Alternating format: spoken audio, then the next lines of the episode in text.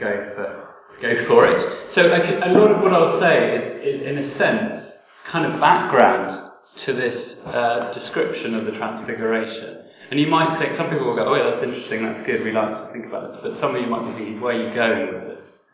Just bear with me, I think it'll all come together uh, towards the end at least. Okay, so um, we read firstly um, uh, Mark saying that some who were standing with him at that time, so at the moment he's with the disciples and a crowd, verse 34 of the last chapter, some here will not taste death before they see the kingdom of God has come with power. And this event, this transfiguration, is in effect an unveiling of that power. So we have a glimpse, if you like, of, of, of Jesus' power and glory. We've seen it thus far in the things he's been doing, but this is kind of a category different, you could say. Um, and then we, we read, six days after this, Jesus took Peter, James, and John with him and led them up a high mountain. Okay.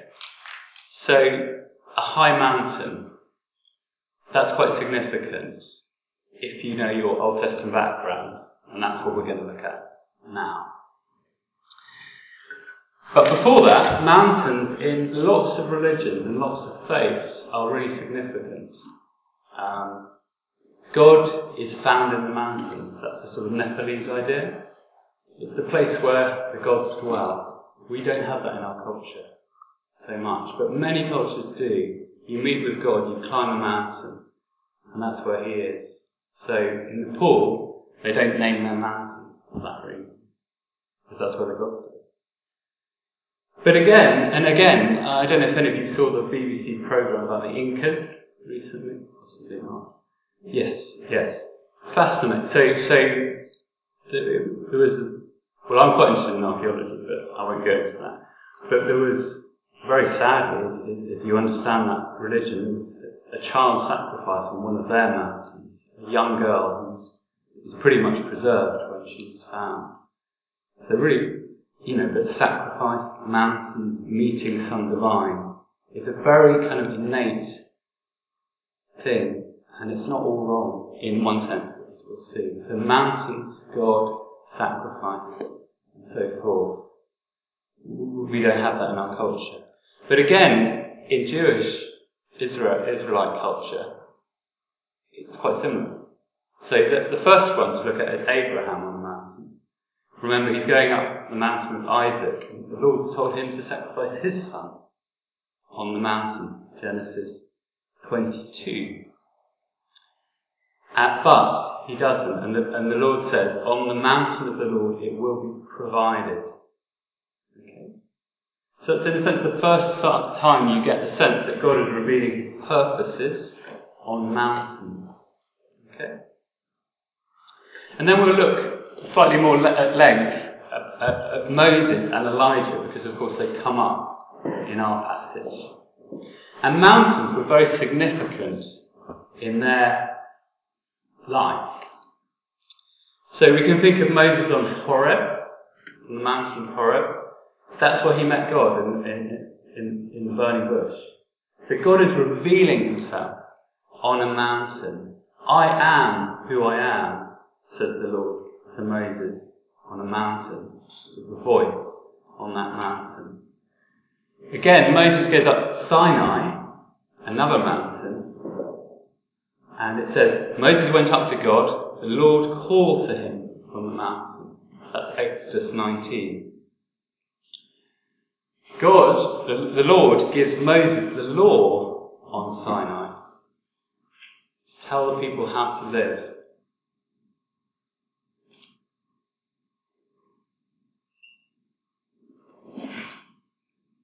Before Moses goes up, we read this in Exodus 19. I'm going to come to you in a dense cloud, so that the people will hear me speaking with you and will always put their trust in you. Okay? So God is going to make sure Moses is, as it were, singled out so people will listen to him. and that's on a mountain. Next mountain for Moses is Nebo. So he, he, he's angry, you may remember this, and, and the Lord says, You're not going to enter the promised land, but you can see it from afar. And he climbs up Mount Nebo, and he's shown the mountain, the promised land, but he's not allowed to enter it. And he dies on the mountain, we read. And it also says in, in, in, in that passage, no one knows where his grave is. It's an interesting little detail. Um, whereas, you know, you think of King David, his, his grave in Jerusalem, and various other people, there's no mention of Moses' grave. And Elijah, Elijah, you know, Moses the lawgiver, Elijah, a major prophet. Again, mountains are very, feature very strongly in his, his life. So he encounters the Lord. Um, actually, let me do it the other way around. Firstly, you have him on Carmel, where he, he's confronting the waywardness of, the, of Israel who aren't following the Lord. You may remember the prophets of Baal. Who is God? Is the question on that mountain. Who is God? The people are very compromised at that point. Who are they actually going to listen to? Who are they going to follow? And on that mountain, it's clearly revealed who is God. We won't go into the story. But, but Elijah explained who the Lord was and sought to bring him back. But actually, he was hunted down. The, the repentance that he was longing for didn't really happen. Jezebel, Ahab's wife, made sure he's hunted down. And uh, you get Elijah running away. His mission, in a sense, hasn't quite restored the people. Okay? So what does he do? in his depression, in his distress, he goes to Horeb, the mountain where Moses met the Lord. And the Lord was very gracious and met him on that, on that mountain and revealed to himself in a quiet whisper. Okay. And Elijah is told on that mountain that he's going to have a successor who he is to anoint. That's Elisha, who will go on and do the work. And then we read Elisha actually leaves this earth in a whirlwind. It's just like, again, unusual. Isn't it? So, so, so we got mountains, place where God speaks, where God, can, where God reveals his purposes. And we have these two individuals who come up in our story who don't kind of, well, Moses dies on the mountain, Elijah doesn't. That's why they're here. God takes them away and they come up here. So it's a bit unusual. Um, let's leave it with that. So, you know, when Mark says that he takes Peter, James, and John up a high mountain, if you've got that in your background, you're thinking, oh, what's going to happen?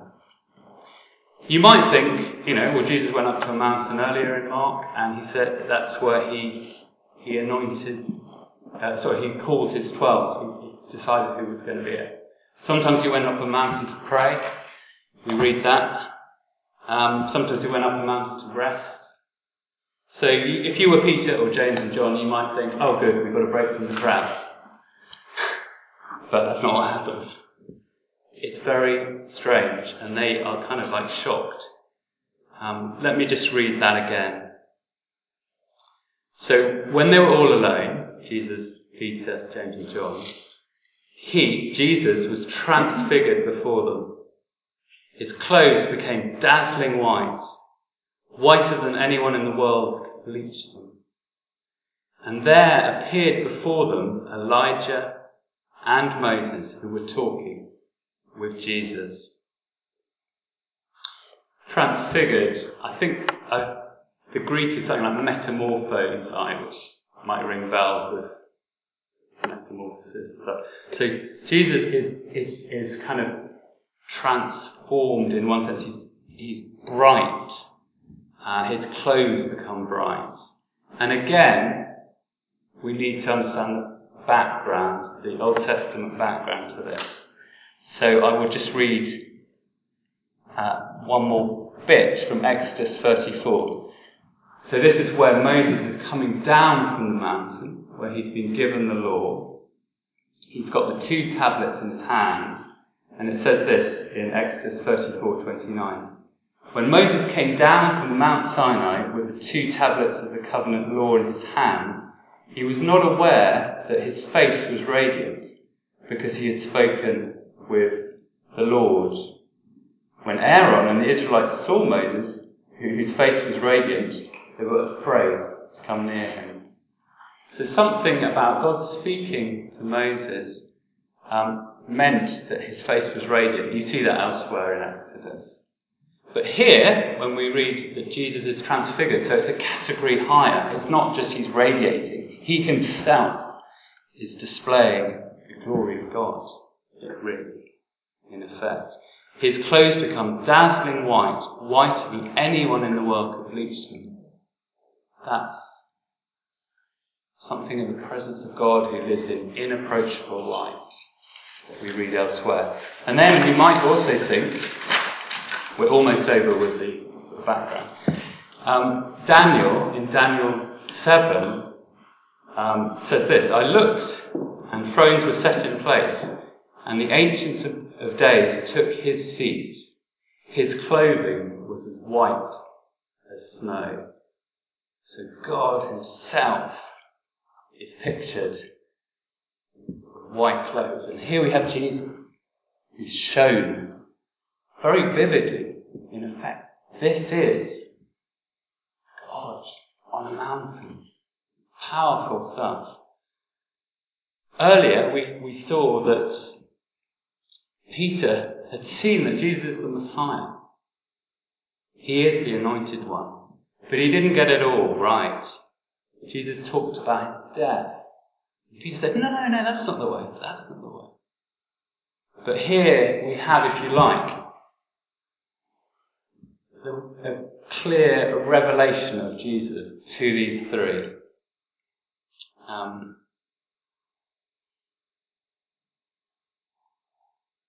okay.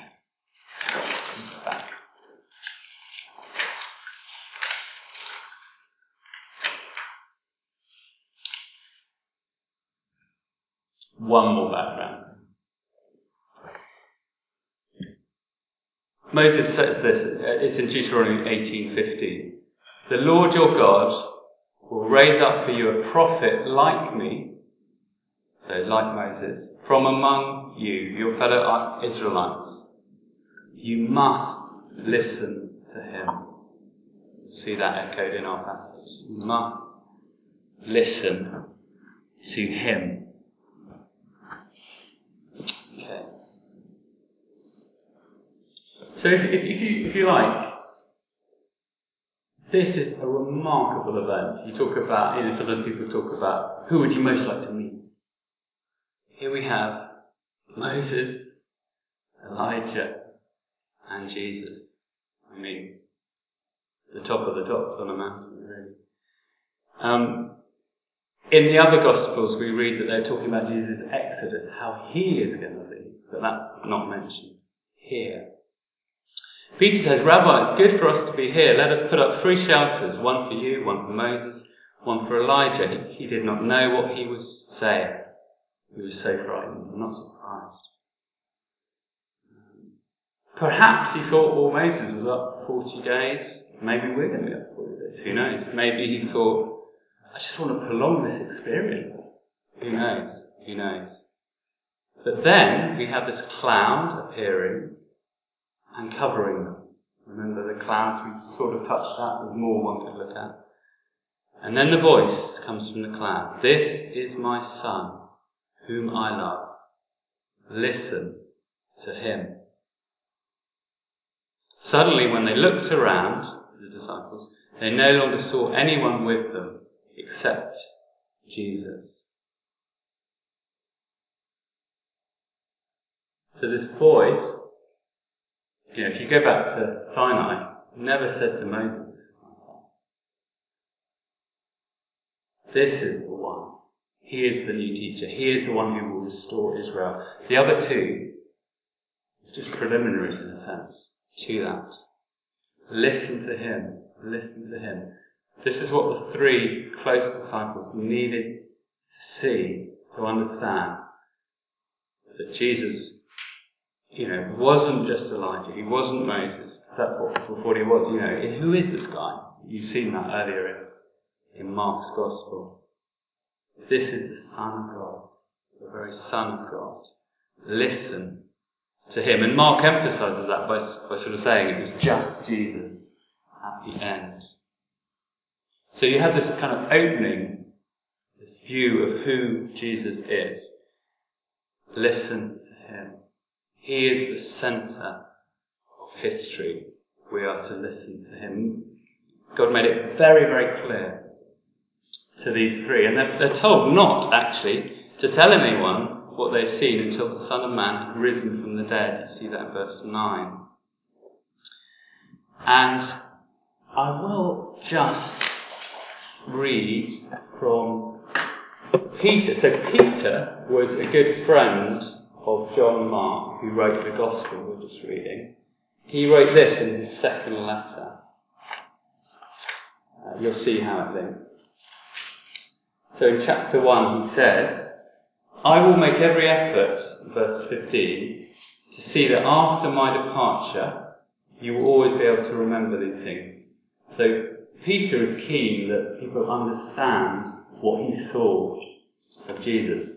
And he said this, we did not follow cleverly devised stories when we told you about the coming of our Lord Jesus Christ in power, but we were eyewitnesses of his majesty. He received honour and glory from God the Father when the voice came to him from the majestic glory saying, This is my Son, whom I love. With him I am well pleased. We ourselves heard this voice that came from heaven when we were with him on the sacred mountain. So sometimes people say, well, if God would just show himself to me, I would follow him. The reality is, He has, and He's made sure that we can look in when we read this account.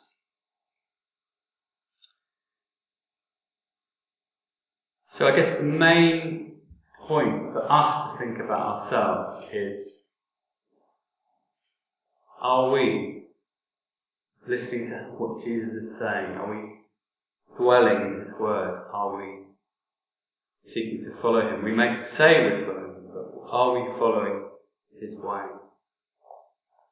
Second half of the passage, they're coming down the mountain now. Um,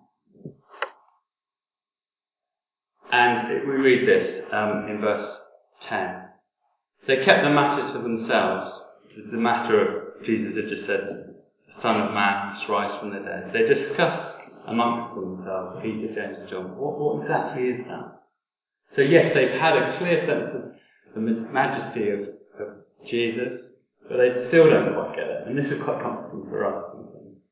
It takes a while for things to, to, to, come through. But they don't actually ask Jesus about that. They ask him about something else. They say, why do the teachers of the law say that Elijah must come first? Jesus replied, To be sure, Elijah does come first and restore all things. Why then is it written that the Son of Man must suffer much and be rejected? But I tell you, Elijah has come, and they have done to him everything they wished, just as it is written about him.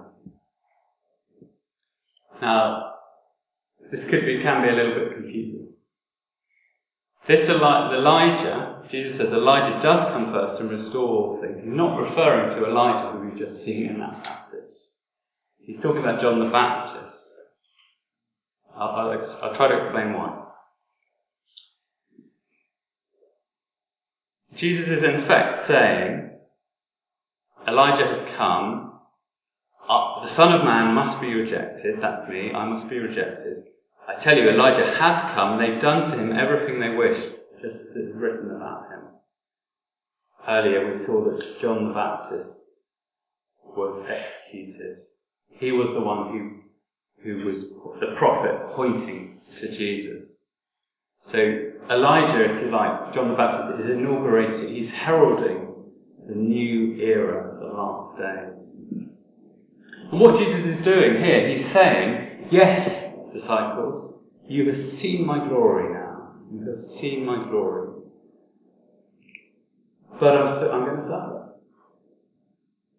You've, see, you've seen that little kind of snapshot of who I am, and I will come again on, on the clouds. You, know, you will see me with the, with the angels time. He said that at the end of chapter 8. But now I'm to suffer. Now I am to be rejected. And it takes a lot for his disciples to get this, as we've seen already. John the Baptist, Jesus is saying, was murdered. Herodias made sure he was got rid of, rather like Jezebel tried to get Elijah. That's the sort of connection. Jesus is saying, this new era has happened. You have seen me. You've seen the glory. But I'm going to be, su- I'm going to suffer. And I'm going to be rejected. And as he said back in, in chapter 8, 8, it's going to be the same for us. For, you know, whoever wants to save their life will lose it. Whoever loses their life for me in the gospel will save it. We have to be willing ourselves uh, to go that way. Yes, Jesus may be the king. He may be the one who we clearly see um, in his glory that he has to suffer. And sometimes we do. But to sort of uh, draw things to a close, I think the focus of this passage is Jesus is the one. I mean, Christians know this. But he is the one we're to listen to. Are we, are we going to be like Mary, who sat at Jesus' feet and pondered what he said? Or are we just going to get caught up in life and forget to listen? Are we going to be more like Martha? We have seen here very clearly that Jesus is, in effect, God. He's that one seated, on the throne. He's in white. We've seen about clouds. We've seen about mountains. This is the glory of Jesus. I'm going to leave it there. So, uh, so let's pray, and then Kitty will will uh, lead us in some songs.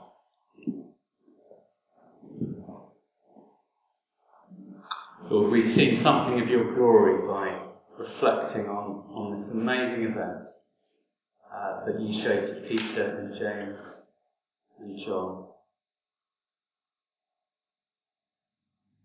Help us, Father, to listen to your Son, who you so clearly marked out to be the one to listen to. Thank you that he resolutely went to the cross. He suffered for us, as we, we thought about earlier today. Help us to listen to him and marvel as we continue to read of his works in, in Mark. We pray this for your glory. In Jesus' name. Amen.